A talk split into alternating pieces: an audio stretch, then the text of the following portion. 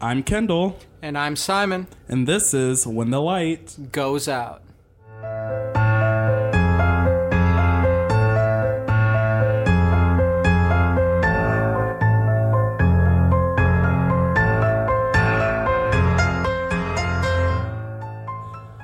So today, Simon's here with us. It's okay though, because still got Bri here. Bri's still with us. Say hey, Bri from the back.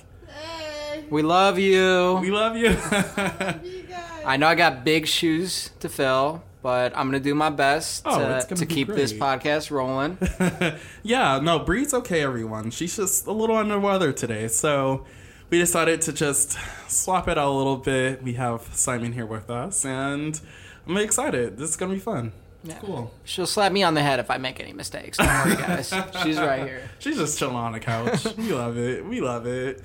Um, so we had just talked about a little bit briefly, me and Bri, uh, before we started the show, about some of the unfortunate happenings that had taken place s- the last week. I want to say, um, Plenty of stuff. a lot of stuff. Oh my god, yeah. Yeah. So, if you guys aren't familiar, there was uh, a very, very fatal shooting that had occurred in Palm Springs. I want to check. Colorado Springs. I totally messed that. I am so sorry. So, this was in Colorado Springs, and unfortunately, five people have been shot down at a LGBTQ nightclub called. Um, I think if I if I remember correctly, I think it's Club Q, and 18 were injured. And I just want to say, my heart goes out to those families that have to unfortunately go through this because it's just anarchy out here, guys. With these guns, these gun laws are just getting so out of hand, and I mean, it's terrible. It's just terrible at the end of the day. And, uh, you know, there was that other story. Mm-hmm. I can't remember where it's coming out from, where six college students were stabbed. yeah, we were just talking about Yeah, that. Slept and, in her uh, sleep. And uh, four? Four. No, the fifth a fifth one died. Yeah, and uh, the police have butchered that investigation. Apparently. Really? Yep, that's the last story I, I read is that they've butchered the investigation. They've gone nowhere Oh with it. my So like whoever, whatever monster did this, is just out here scot free right now. and that's that's another thing. I just never feel that the media sometimes doesn't give these stories the closure they need. And I feel like they just summarize them in certain ways. And I'm not calling out any specific social media. I mean, sorry, any specific media companies or anything like that because we don't want to get sued. But there are a lot of them out there that just don't cover these cases the way they should be covered. I mean, it's about the the catastrophe, not the closure, isn't it? for them, Definitely, know? definitely. And I know Bri had also mentioned that there was a, I think, a shooting on a school bus. Um, I think uh, there Uh, was a Virg- uh, I think it was uh, Virginia players or Virginia? Tennessee. Yeah. Uh, football, Virginia football players. Three of them died. Wow. Um, one of them survived the shooting. Um, it was a former football player who had been cut, from what I understand. Oh, that's just so heartbreaking to hear. Wow. Yeah. Again, guys, definitely research this kind of stuff. Inform yourselves because this stuff is real. And again, going back to just specifically just uh, the Club Q shooting, just because as a gay black man in this world, it's scary. Don't get me wrong. It happens anywhere.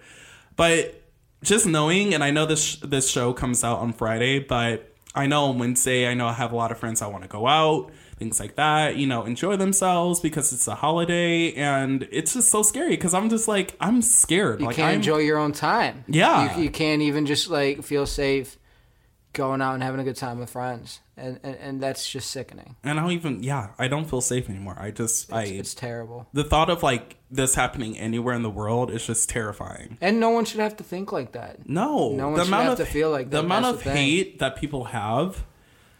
It's just it, it's beyond me. It's truly beyond me. I don't know why, and I don't want to. Uh, I don't even want to understand how people people's minds work the way they do. But it's truly just devastating to even see this on the news and having to just you know at some point, I feel like a lot of the world just becomes numb to it, and Oh yeah, there's such it. a desensitization. I don't know if I said that right, no, I think but so. like Desens- you know, everyone's desensitized. to it. So like you know, it's just because it yeah, it's so it's it's tragic, and we all think it's tragic. But like, you know, we don't know how that mother feels of a 25 year old who's just now gone. yeah, We don't know how you know that family feels, and you know, it's it's just on to the next one. It feels like, Mm. you know, a lot of the times it's it's awful.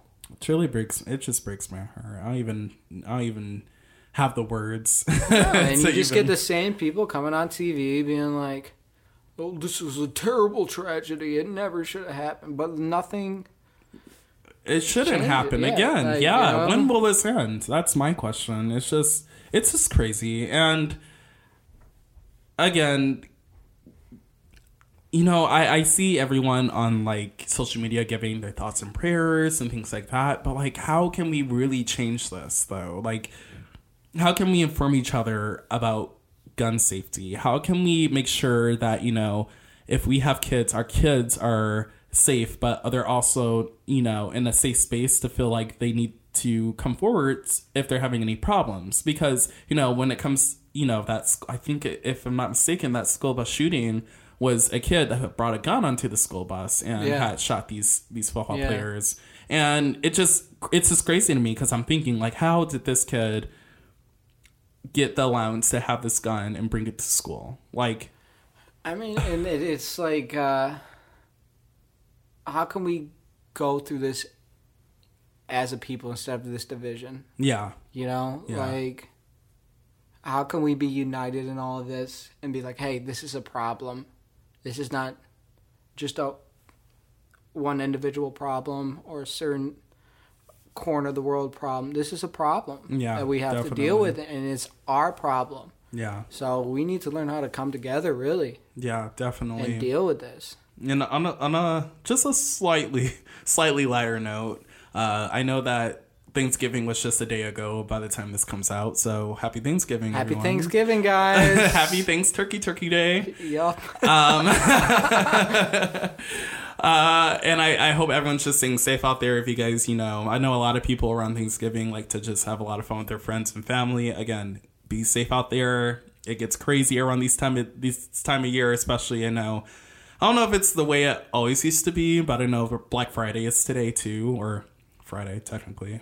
Um, again, if you guys are doing shopping, things like that, just stay safe. Enjoy yourself. Be safe. Drive safe, please. Yeah, That's and all. I, I already know here in Detroit. Uh, how could I forget this? I know that. Sorry to bring it back down, but I couldn't leave this out. But um, I'm not mistaken.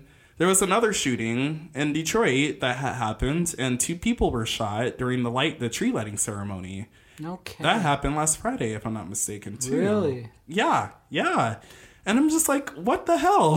like, oh my god! It's It's the nicest thing of the year, and I can't uh, even go outside anymore without thinking who who might pull a gun out at some point. I don't know. Yeah, no, it's no way to live. At the end of the day, it's no way to live. Yeah, no, definitely not. But br- to bring it back up again, uh, I know that we had we had run into each other at the mall. Um, what was it Saturday? Yeah, it was Saturday. I was telling Bri I was like mildly hungover at the time, and I was just going through it for a minute, and then I just look over with my slightly fainted eyes, and I'm like. Who is that? Simon that's coming into the store. we were in Express. And there I was, stressed out, Looking buying for- buying clothes for a wedding, and Colin Bri to help me because she gets all the clothes I wear. She's you know she's my stylist. Not to toot my own horn, but uh, No, no, Kendall Kendall pulled through, guys. I, I would have not have made it. like an angel sent from heaven in that moment, and I was like, "Hell yeah, let's get this done." No, some things are just meant to be, and uh, Kendall was there that for me. I'm just saying. I was just there picking up some clothes, and I was like, "Let's do this. Let's do it." So I ended up looking pretty great. You know, I don't want to lie. Best one at the wedding. Woo! No, I'm just kidding. no, I bet. But- no, I bet. No, I love it. yeah, no, between me and you, yeah. I love it. So today I have got a story ready for us, and this story is a listener's recommended story. Um, I think we're on episode thirteen, so that's kind of crazy. We're in our teenage years now, so 13 is an unlucky number, though. yeah, oh, don't say that. Triskapecophobia.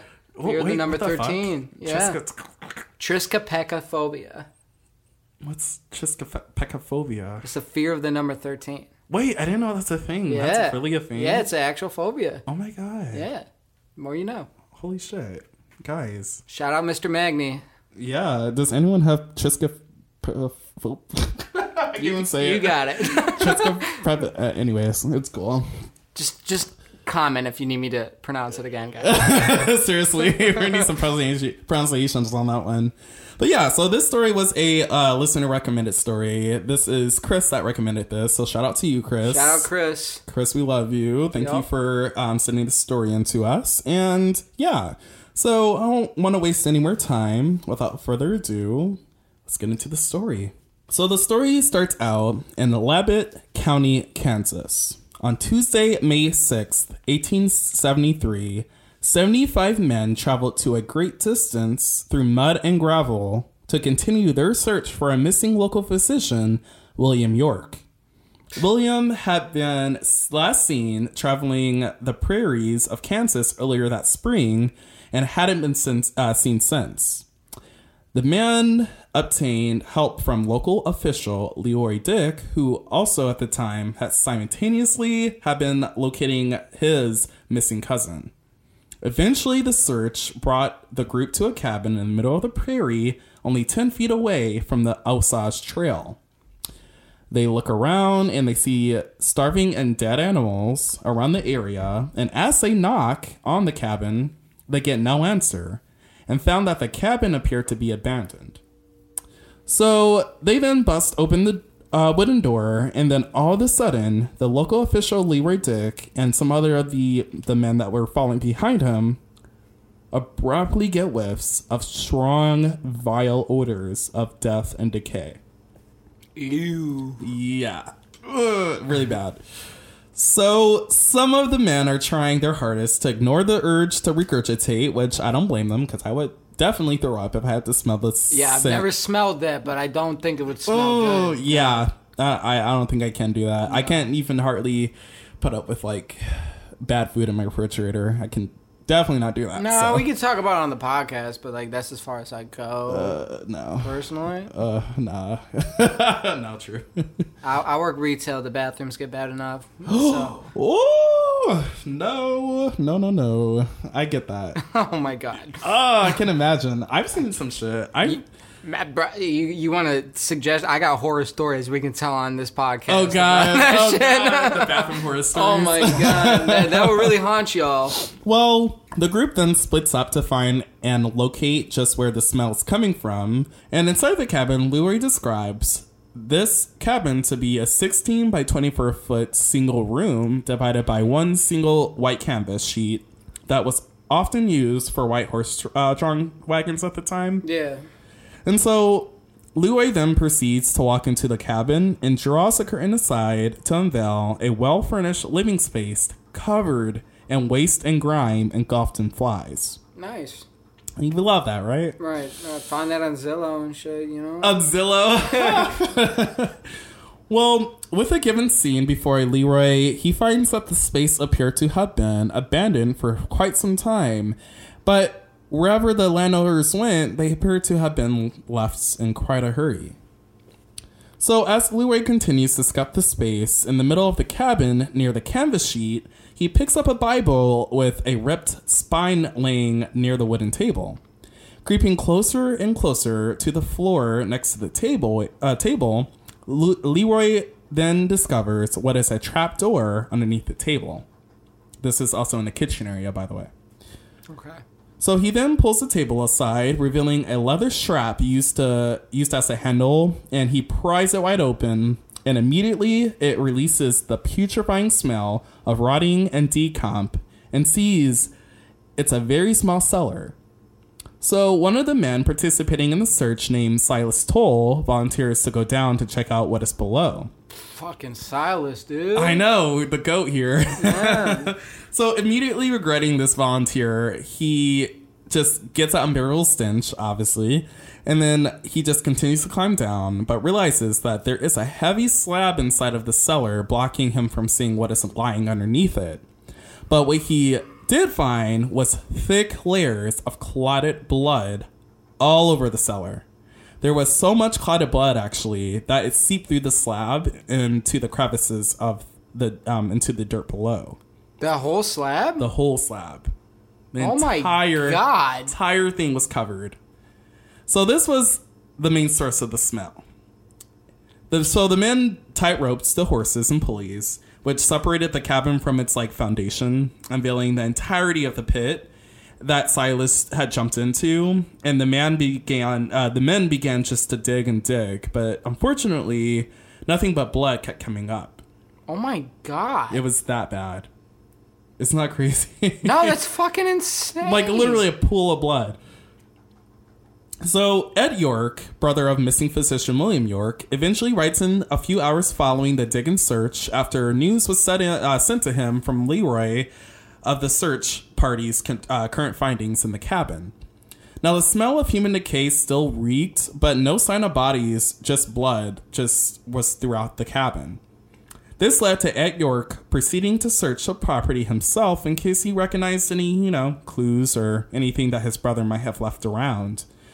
So as Edward walks through the cabin, he's looking uh, through uh, the already searched items and he sees a horse bridle. He specifically recalled belonging to his brother, William, and is immediately mm. struck with the overwhelming feeling that something very, very bad has happened to his brother in the cabin, and he cannot help but wonder if he let the people who own this cabin escape. Now, that might be a little confusing right now, but I promise it'll make sense later. I was gonna say that's that seems like you know what? Seems like a stretch, but like there's some messed up stuff going on in that cabin. That's for yeah, sure. definitely. And now, if you guys are a little confused about what a horse bridle is, because I actually didn't know what that was at first when I horse found this. A horse bridle. So a horse bridle is that kind of mask that you put on horses to keep them Oh. more tame. Oh. Yeah, yeah, yeah. So that's what that Okay. is. I Yeah, was, no, I I, had no idea. I was just shit, to be honest with you. I was confused too. Don't Yeah. worry. So that same day, searchers along with Ed York discovered disturbed soil with an apple orchard and vegetable garden not too far away from the cabin. So they use a metal rod to see if they can hit anything, and immediately the rod hit something below. They began digging right away, and beneath the land, in a shallow grave, they find human remains. As the search party spreads throughout the area, they realized that there are several areas with freshly laid soil they had not realized was there before. Soon the men began to realize that they are not just dealing with one or two missing persons, but entire field of murdered and missing victims.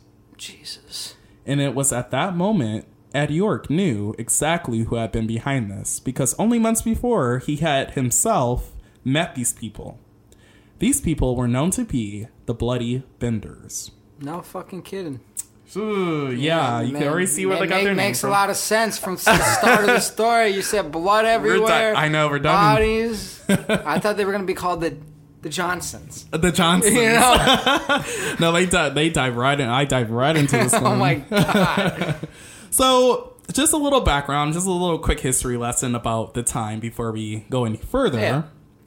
Around the time, oh, sorry, around the springtime of 1854, mm-hmm. Kansas had just become a new territory in the U.S., and settlers were heading west for Missouri in search for a new land for farming.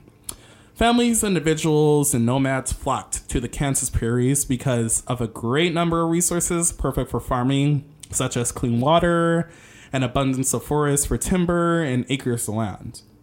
Also, to comment, slavery became notarized as an institution for the territory.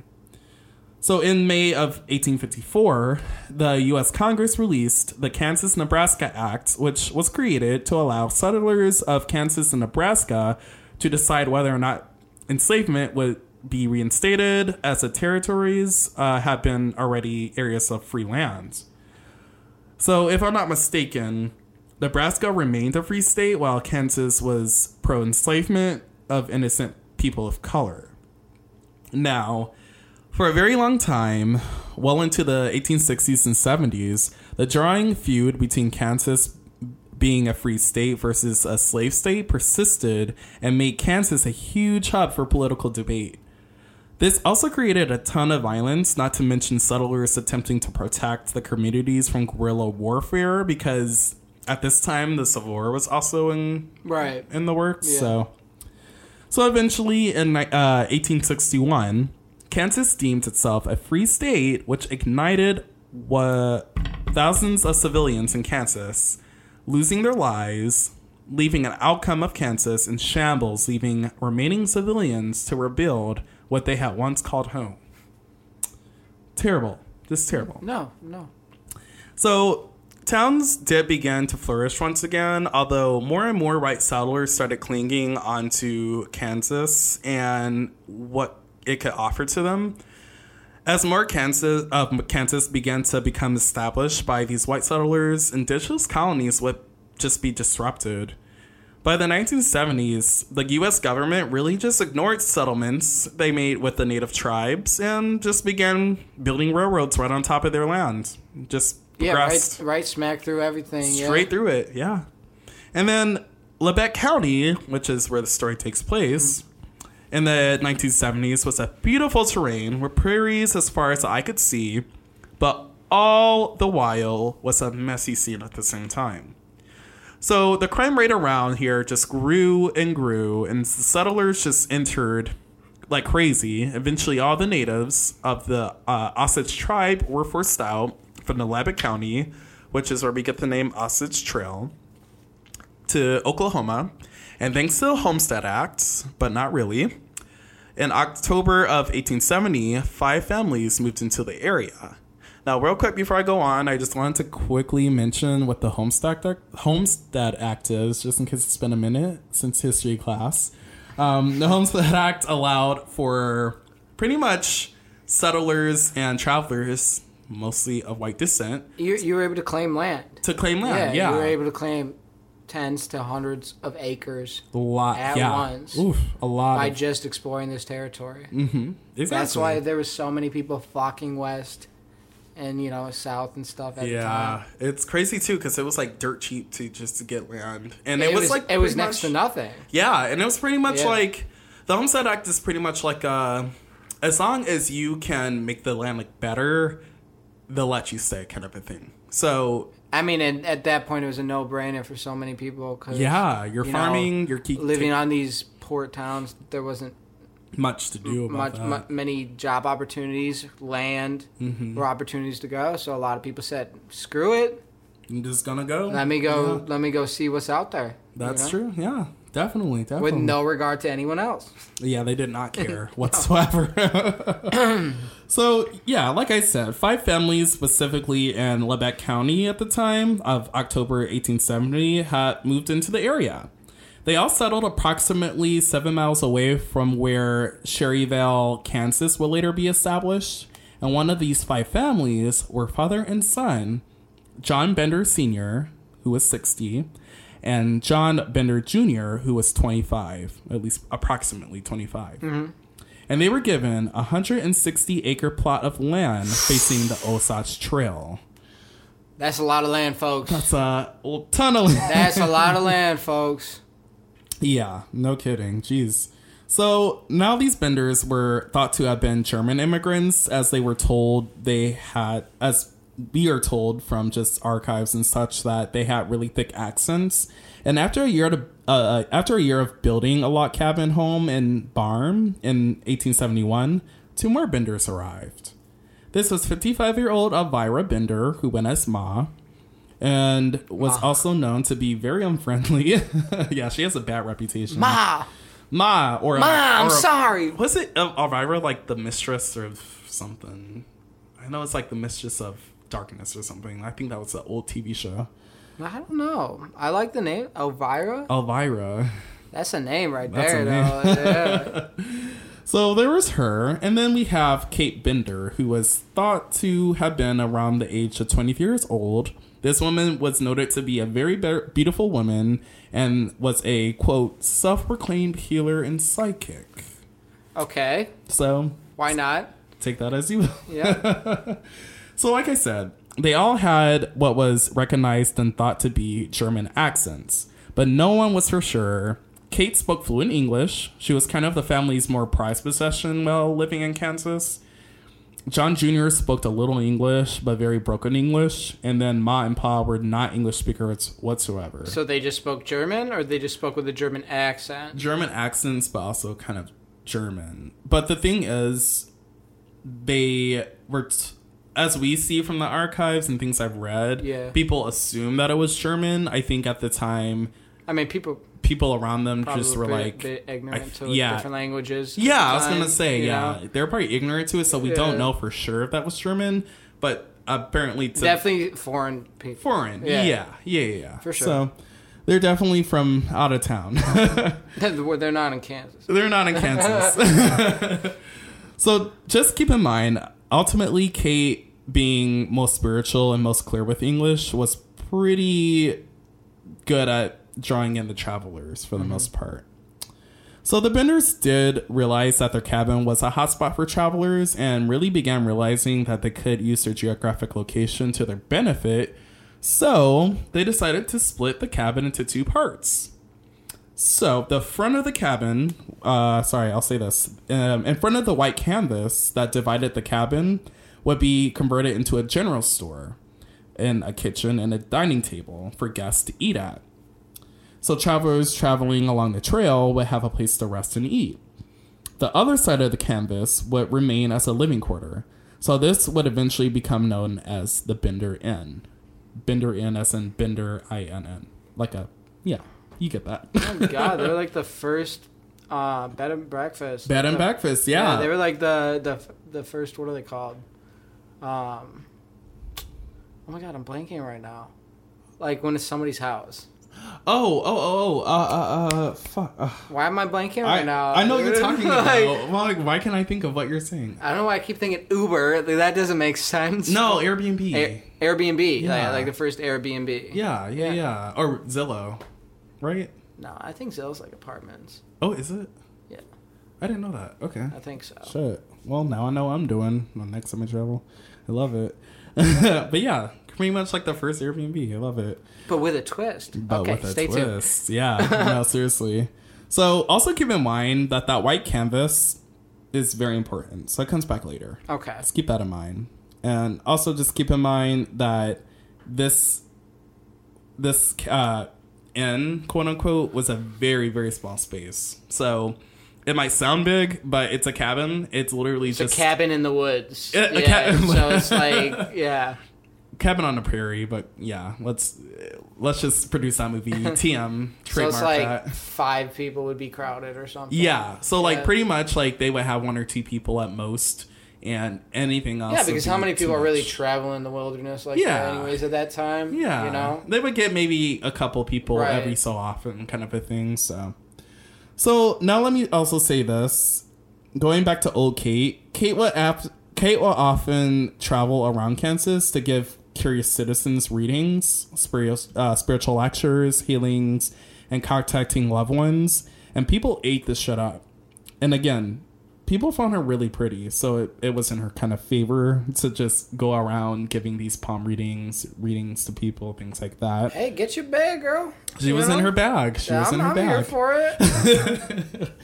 And some may think, why didn't more people see Kate's line of work as bullshit, or why didn't they, you know, invalidate her work or what she preached? M- Many did, but around this time, spirituality was very huge and was a very big talk, uh, topic, and people took it seriously. Like, I mean, and if you just look at the, the time, like, lots of people had a lot of thoughts on a lot of a things lot of that were a lot of bullshit. Let's be honest, folks. Good point. Where I'm, I'm glad to be living in the time I am, even though it's complicated. It, it would have been a lot worse back then. No. let's be honest. You have a point there. That is so true.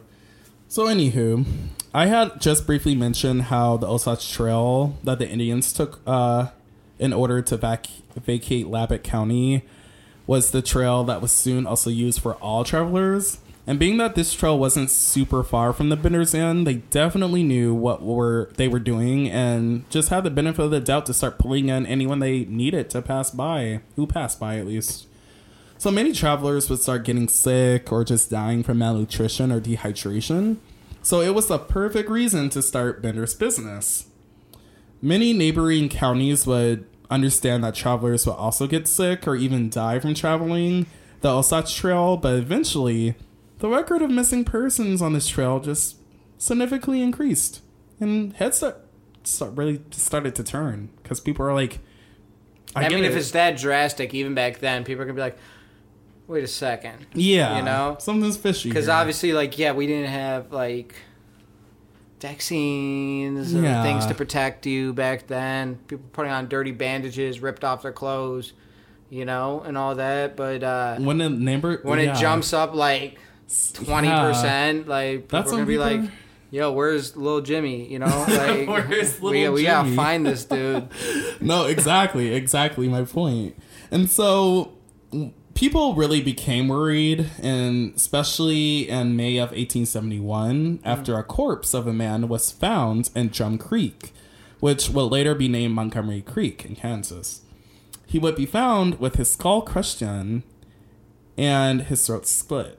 So That's uh, not good. yeah. By February 1872, two more men would be found with the same exact specific injuries crushed skulls and slit throats. By fall of 1872, travelers really started to disappear left and right. The news of missing travelers really started to spread and would not sit too well with the travelers. Even vigilante mobs would just start arresting innocent random men. But what really caught the attention of nearby counties was the disappearance of a man named George Newton Lonker, or Lonk, Lonker. They're spelled differently everywhere you check it. Okay. So he went missing on his way from Independence, Kansas to Iowa. At the time of his disappearance, he had been also traveling with his 18 month old daughter, Marianne. They were both never seen alive after being seen traveling along the Osage Trail. Jesus. Yeah. Not a fan of not a fan of kid stuff, but oh my god, it yeah. No. Yeah.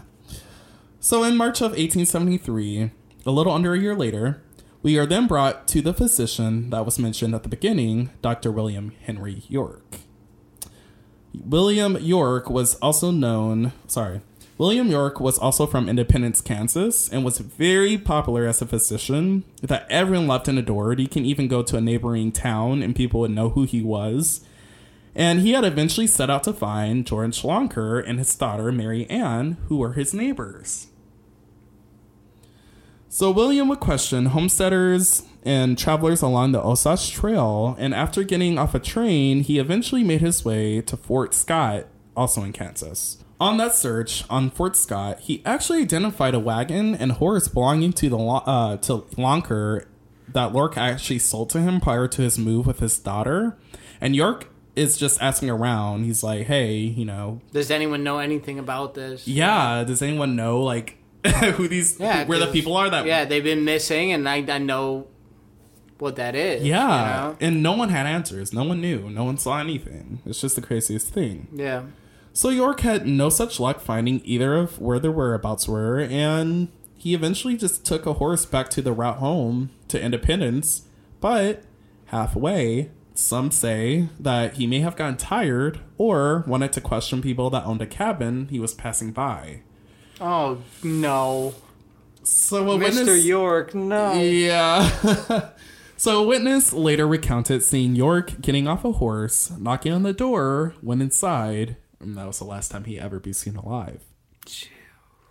So if that's not telling, I don't know what is. Yeah. Shout out Mr. York, though. You know, You know, great guy. try to do the right thing. I would like to hope that if I ever, and Lord forbid I ever go missing, my neighbors would go looking for me. right, we all need a Mr. York in our life. We That's really all I'm saying.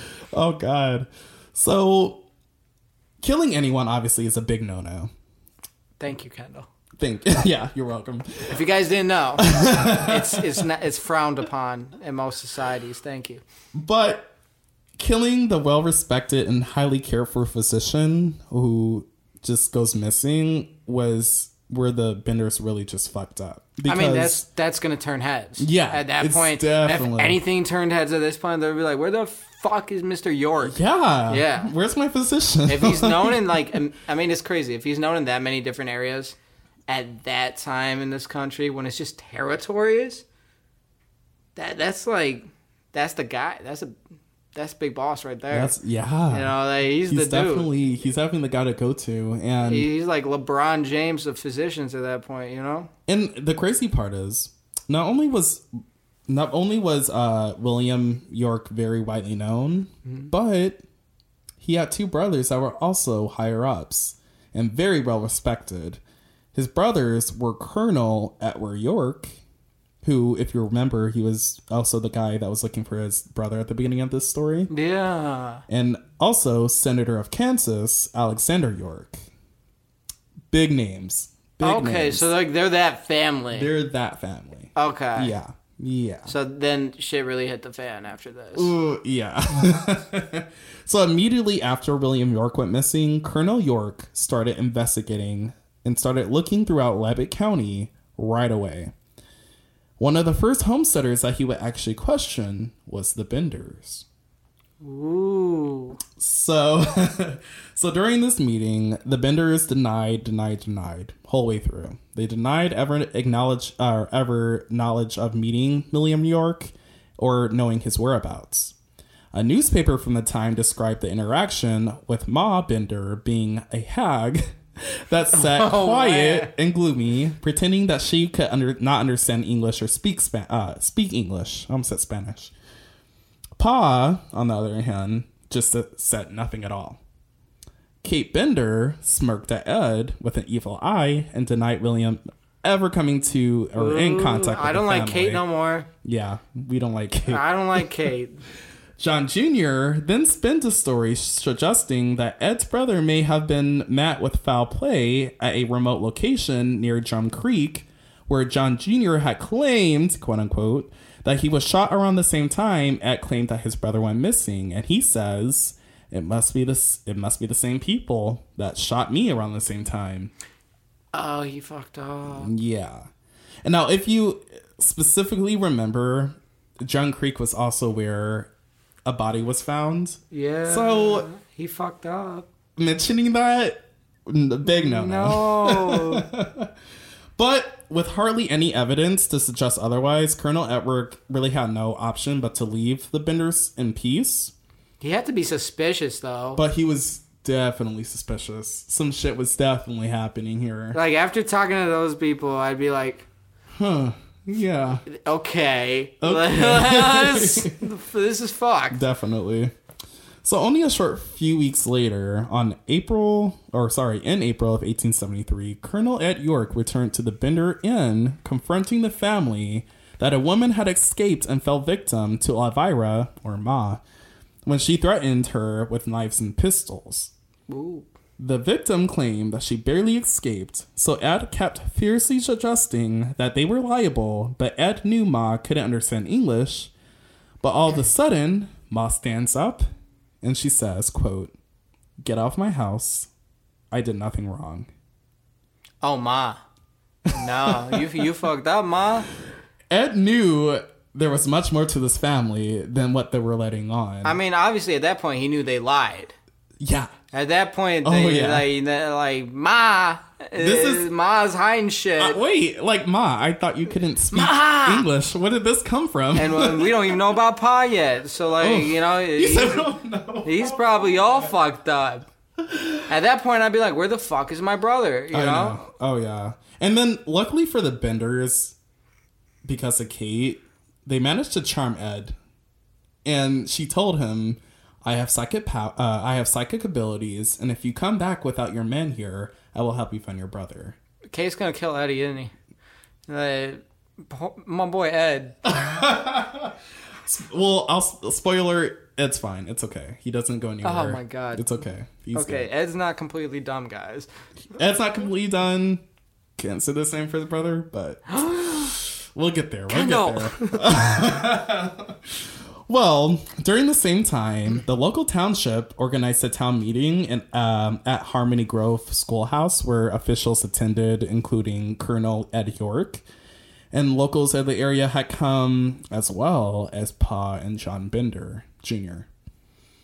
At the meeting, some had believed that Dr. William York's disappearance was the doing of the Osage tribe, which typical assumptions for the time, I guess. Whatever. No, they're they're not us. So it must have been them. yeah, Yeah, some bullshit. It's no one Yeah. that. It's no one we. None of us. It's it's them. It's gotta be. it's gotta Yeah, be okay. the innocent tribes Not the that we kicked out. Crazy people who can speak English actually and got blood stains all. No, it couldn't be.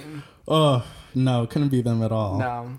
So, while these assumptions did let on, officials agreed to obtain search warrants for every property along the route that Dr. William York would have ta uh, traveled. And only days later, a local noticed animals on the Bender's property that looked to be either dead or starving. So, elected township official Leroy Dick was sent to the cabin where 75 men later came and he then sent to fetch Colonel Ed York to come help him check the area. So we've now come full circle. Right. Which makes a lot more sense now because like at the beginning I'm like, What bro, is going 75 people like to search this. shit? Like I feel like they don't even do that today. Like, Oh, like yeah. 75 people, but would like have to really I mean, like rank up 110 acres though, right? on? It's a big land. Like, yeah. you- Yeah, they they did eventually, you know, rile up enough men to come to this. Well, I mean, obviously the, the the town knew something was fucking up. Oh yeah, definitely. And now, if you can remember from the l- last thirty minutes, we started where Leroy had scoped out the house with the search party. They found a ton of clotted blood underneath the house and a trap door leading to a cellar underneath the kitchen table. They found no bodies. Ed York showed up. Eventually, goes down to Moss Apple Orchard and Kate's veget- uh, vegetable garden, where the dirt looked freshly plowed. After digging, they found what was indeed the body of Dr. William York. Oh, William.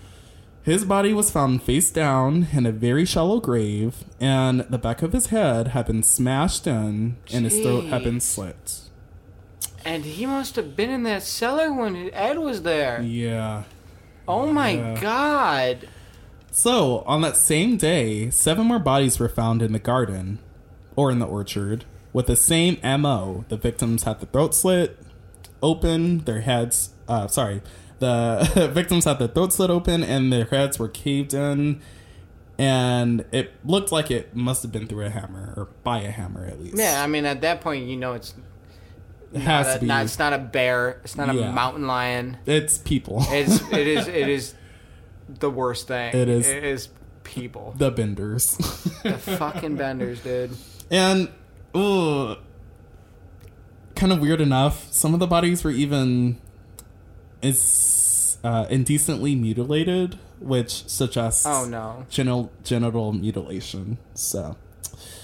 The only body different from the rest had been the body of a infant who we can probably guess was little Marianne, The 18 month old. hmm No. who had previously gone missing with her father. She was found buried beside her father George, George's feet, and it said that her body was unharmed. Therefore, it is suggested that she may have been buried alive. That that that doesn't. That's terrible. That doesn't mean anything good. Uh, I know.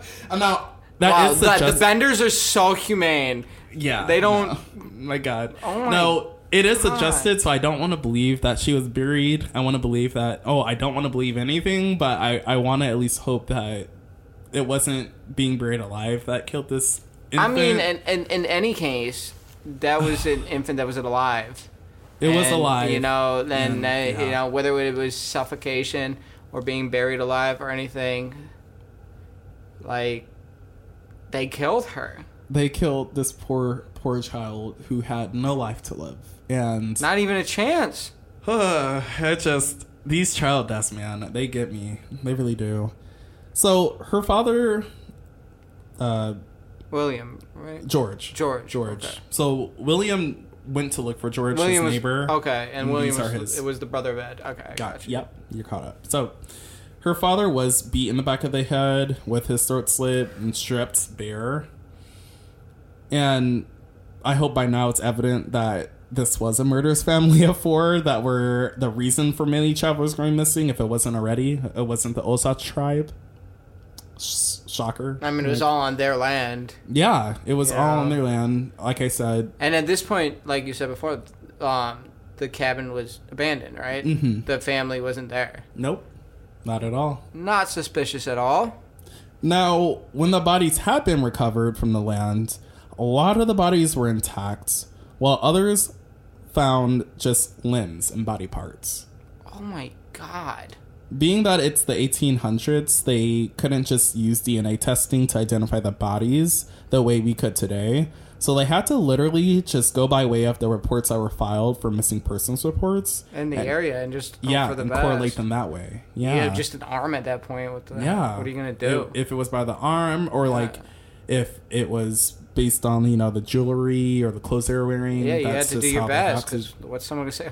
Yeah, That's Jimbo's arm. no, I yeah, they know it wouldn't anywhere. They wouldn't know, that. No, yeah, you have no idea. Then that's sickening. This is so tragic. Jeez.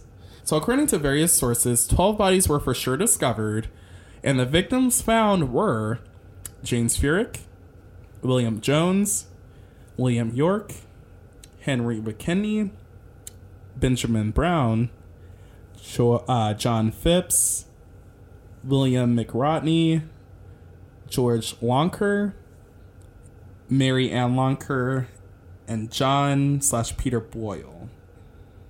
Now, these are just a few of the volunteers. I mean, sorry, a few of the victims that were found. It's suggested that there are m- many more that have been on this territory, I or mean, sorry, territory, yeah. this land. How long have they been there for, and how big that land is? Now, that's the that's the crazy part because keep in mind, everyone who's digging up people right now Yeah. are not investigators. They're simply just people coming to help. Like, Well, yeah, I mean, they don't have like a whole unit at that point. Yeah. they probably got one sheriff, one deputy, and that's it. anything like that, and you know the rest of it are just like people with their rifles volunteering. You know, Yeah, and keep in mind they found they literally found most of these bodies by sticking like the me- the metal yeah. pipes down in the ground to see. if they have no them.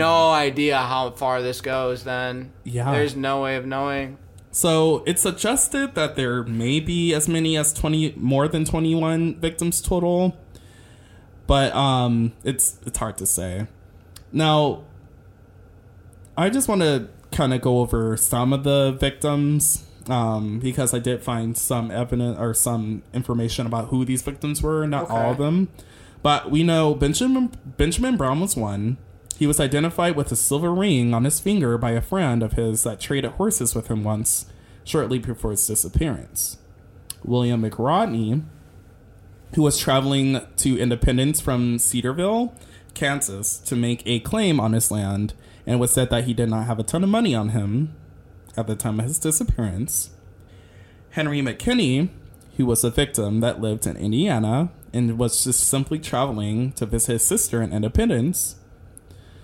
Unfortunately, he was traveling by foot and, again, hardly had any cash. Johnny Boyle slash Peter Boyle. I don't know which name is right because I kept finding different sources Right. both different names. But his body was the most unrecognizable, and the only person that recognized him was his widowed wife, who only recognized him because of the shirt he wore. And she recognized that shirt because she actually had knitted that shirt for him. Yeah, so if anyone That's painful. that's horrible.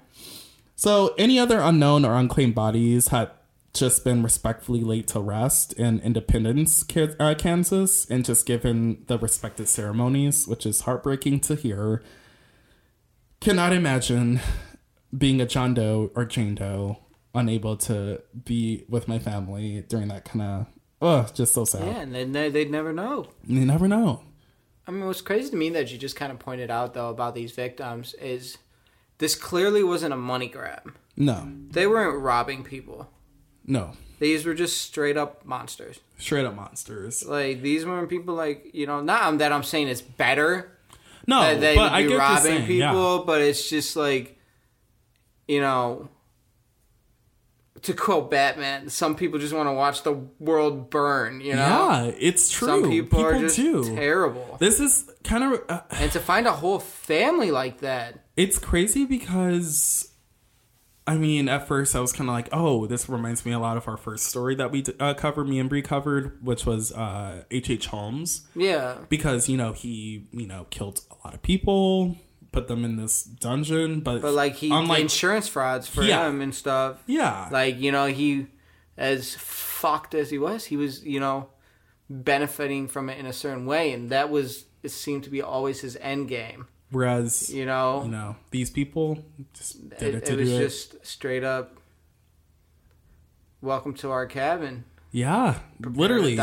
It reminds me of um I think you say you didn't see it yet, but um it's this movie called House of a Thousand Corpses I recently Uh, yeah, no, I haven't yeah. seen it. So. But um that is a Rob Zombie film and it's kind of it reminds me of it because I guess more of an updated version, like a 80s version of it uh Mm-hmm. because um that story kind of takes place with like these friends that are going to this like I don't know, somewhere or whatever, but they happen to break down on the road and this family of like four or five people are all crazy as hell and they, they seem nice at, Seem first, nice at and then you know, and then all of a sudden one night in, you know, half their friends are getting, you Yeah. know, killed. And And I and I I said this to Kendall earlier. I I swear I've heard this story about this family before or I've seen like a representation of it in a movie. it has to be. I don't remember what movie though. It's been killing me this whole episode. we have to look that up I really I was trying to look up oh my god. Wait, I want to I was trying to look up some of the names you were telling me and oh my It has to be a movie. Like how it. Let's see. Okay, well there is one movie. It's called Bender, and now that looks like it's based off of this, but doesn't seem like a huge film or anything. But yeah, like you said, I'm sure there has to be something out there about this because or at least referencing it. Yeah. Like like even slightly. because there's this is a. I mean, ha- I think this is literally one of the first. I mean it, of serial killers in America, and it's It a has to be crazy story really and it's like you know wild west you set the scene way back when you mm-hmm. know it's it's a different time Like, Yeah.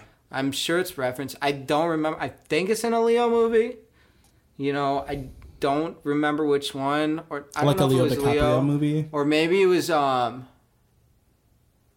god what was that movie where uh You know, I think I where where it was I was it Morgan Freeman was it not Morgan Freeman but uh I know what you're talking about. there was like a like four or five big name actors in it, and it was kind of like a comedy.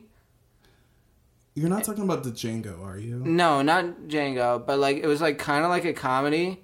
And there's not No Country for Old Men, but there's like four or five big name actors in this movie, and they all end up in this in this cabin. Yeah. Oh, oh, oh, oh! You're talking about the um um um Tarantino film. Um, yes, I can't remember the name. is that movie? Well, Hold on, I want to look this up too. I think that's what I've been talking about this entire time. You know, I think you're onto something. I think that might be like at least influenced, right? Oh my gosh! Wait, Because the people in that in that movie, like the people who had the cabin, were crazy, if I remember correctly. The Hateful Eight. The Hateful Eight, Yes. yes. Oh, I wonder. Oh. Huh. Yeah, that that might be. You never know. Huh. That's cool. Uh, that's interesting, at least. Wow. And that was around the Civil War era too, and everything. So yeah, Definitely a good honestly, movie, by the way, if you guys haven't seen it. That's a really great movie. Wow, great connection. I didn't even think about that. oh my! I'm so glad we remembered it because Yeah, it's it been gonna bother too. my brain I for know a exactly long what you're talking time. about. That was a good movie. Yeah. Yeah. Yeah. Yeah. Well, sorry, we got a little off course for a minute.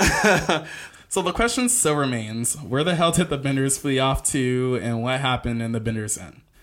Well, I found the perfect summary from Crime Reads that I just couldn't pass up. Thought it was the perfect summary, and this is what it said: "Quote."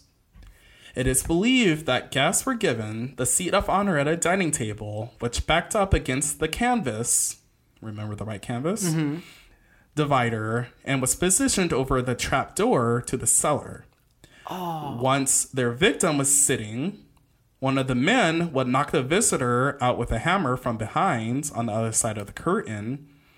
One of the women would then slit the victim's throat to make sure they were dead for good measure. The body would then be dropped through the trapdoor, stripped, and later buried or dismembered.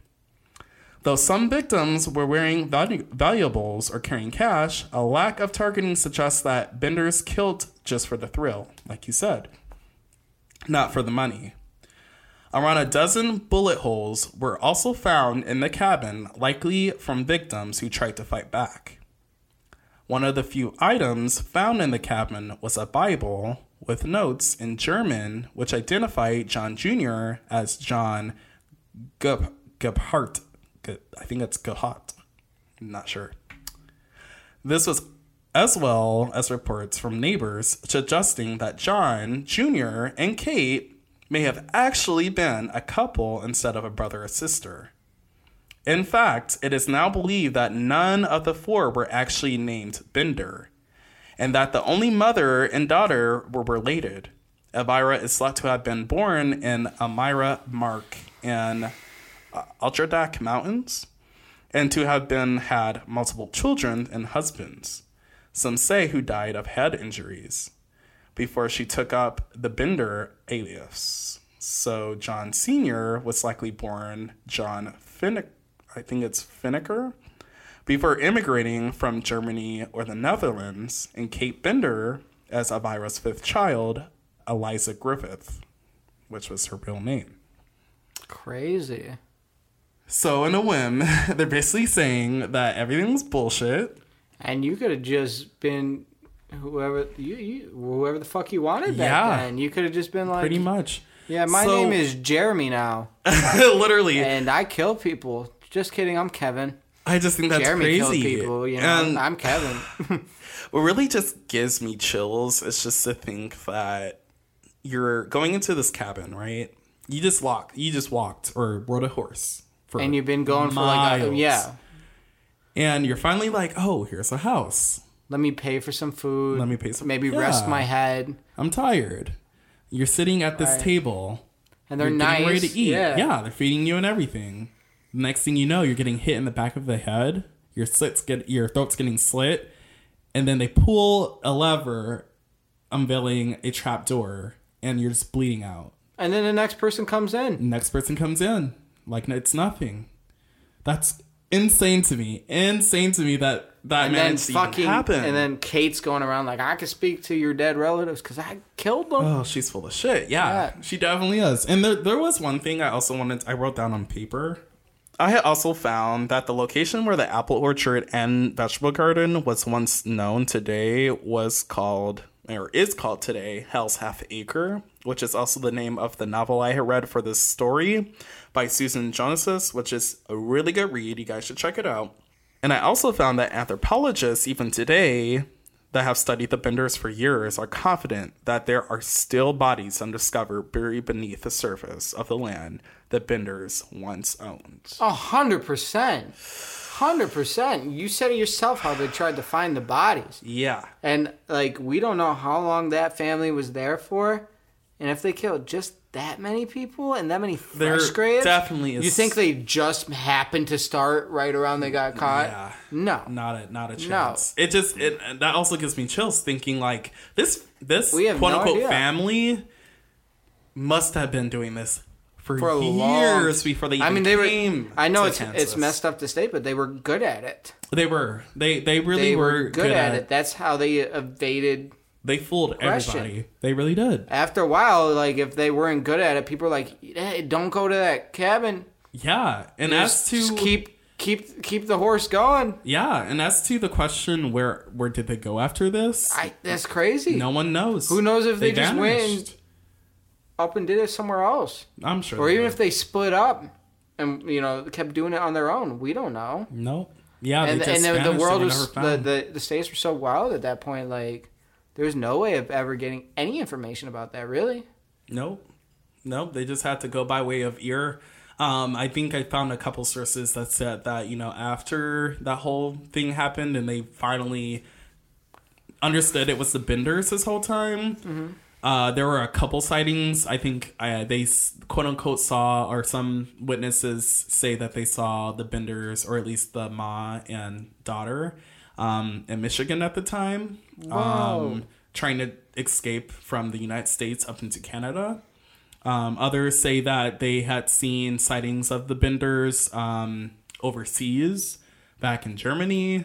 So who knows? But as far as we know, Yeah, they because they could have changed their name again. vanished in thin, thin air. Yeah, they were Yeah. never found again. And so this this case doesn't have justice, unfortunately, for that sake. But luckily, they you know found out that this happened, so we can tell the story today. Uh, So- and then, then that it stopped at least in that area. It just stopped in my area. Yeah. So, yeah, that is the chilling case of the Benders, or I'm sorry, the Bloody Benders. And I hope you guys really liked that one because that was that was an interesting one. I always like to bring it back to these bloody crime stories. So Yeah, thank you to Chris again. Yeah, Yeah, thank you, thank Chris, you. for giving us this story. And I I don't have a I don't think I've gotten any um listener suggestions yet, but if you guys have any listener suggestions, you got time, just send them in and just let me know. So, Race, you can reach us on Instagram. We are WTLGO Podcast. You can find me at This Is Kendall Hudson. You can find Bri at Brianna underscore Dorian. You can find I don't I don't know. You can find me at Simon JK98. There we go. Okay. And then Facebook is When the Lights Go Out. Twitter, WTLGO Podcast. Email us at WTLGO Inquiries at gmail.com. Our YouTube is WTLGO Podcast. I didn't know you free. guys were on YouTube yet. Awesome. Yeah, we are on YouTube now. awesome. Um, it's just our thumbnails picture and everything, but we're we're on there. So I've had a lot of customers asking about it. yeah, good, You good. know I've been talking about it. Yes, yeah, oh, perfect. You know, you you always do us so much justice. Uh, you know I love you guys. I love this podcast. Listen. Listen, and then feel free to DM, comment, or email any stories you have, paranormal, etc. We uh, also like to feature our listener stories as well. So if you guys know of anyone in your family, if you know anyone of your friends, tell them. Do you have a good chilling story you like to tell someone? Tell them to write it. Send it to us. You got it there, and I'll put it in the show notes. If you guys can't remember, you know, any of the information I just said, I want to thank you guys all so much for supporting and listening. We really appreciate what you guys are sending our way, what you guys are doing to support us. We're just excited to see where this thing goes, and um, I'm just so happy that you know I have Simon here too to help out with the show. I'm just happy to be here, and uh, you know these these guys do a really good job. Thank and you. With any store you send into, you know they're gonna do the research and give you the bottom line, as chilling and messed up as it may be. oh yeah. So please continue to support them. I'm just happy to be here because I love the show so much, not just because I love these guys. Aw, we So- and the show love you too. So, like I said, please continue to support and listen because it's just gonna keep on getting better, guys. oh hell yeah, definitely. You guys stay tuned. Thank you so much for listening. And with that, we will see you next when the lights. Goes out. See ya. Have a happy Thanksgiving, bitches. Happy Thanksgiving.